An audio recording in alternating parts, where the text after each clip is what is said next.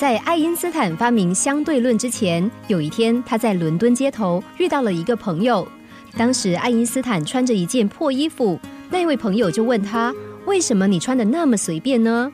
爱因斯坦回答说：“有什么关系？反正这里没有人认识我。”后来，爱因斯坦发明了相对论，闻名世界。有一天，爱因斯坦走在伦敦街头，又遇到了那位朋友。那位朋友看见他还是穿着那件破衣服，便惊讶地问他：“为什么你还是穿得这么随便？”爱因斯坦对他说：“有什么关系呢？现在每个人都认识我了。”爱因斯坦的话的确给了很大的启示：人总是为了顾全面子，不免有点虚伪和虚荣。就是这种先敬罗衣后敬人的态度，往往让人失去了纯真的本性和快乐。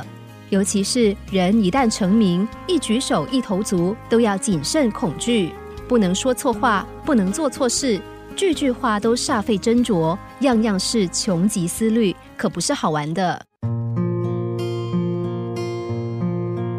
再看看许多明星和政治人物，真是越出名越没有隐私，越大牌越没有自由。有人羡慕明星的风采，但是掌声后面有多少辛酸？有人羡慕高官的地位，但是权威后面又有多少挣扎？有人羡慕企业家的财富，但是投资后面又有多少风险？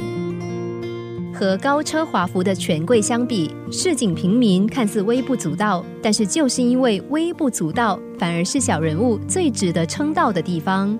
比方说，一有兴致就可以到咖啡店喝两杯，来一份菜讨贵。之后在街上随便逛，跟朋友天南地北的聊一番，听他一晚上的音乐，这种种行为是多么的自在，多么的洒脱，不用担心上报，也不用担心别人怎么批评。你说名人能够这样吗？俗话说，有多大的太阳，就有多大的阴影。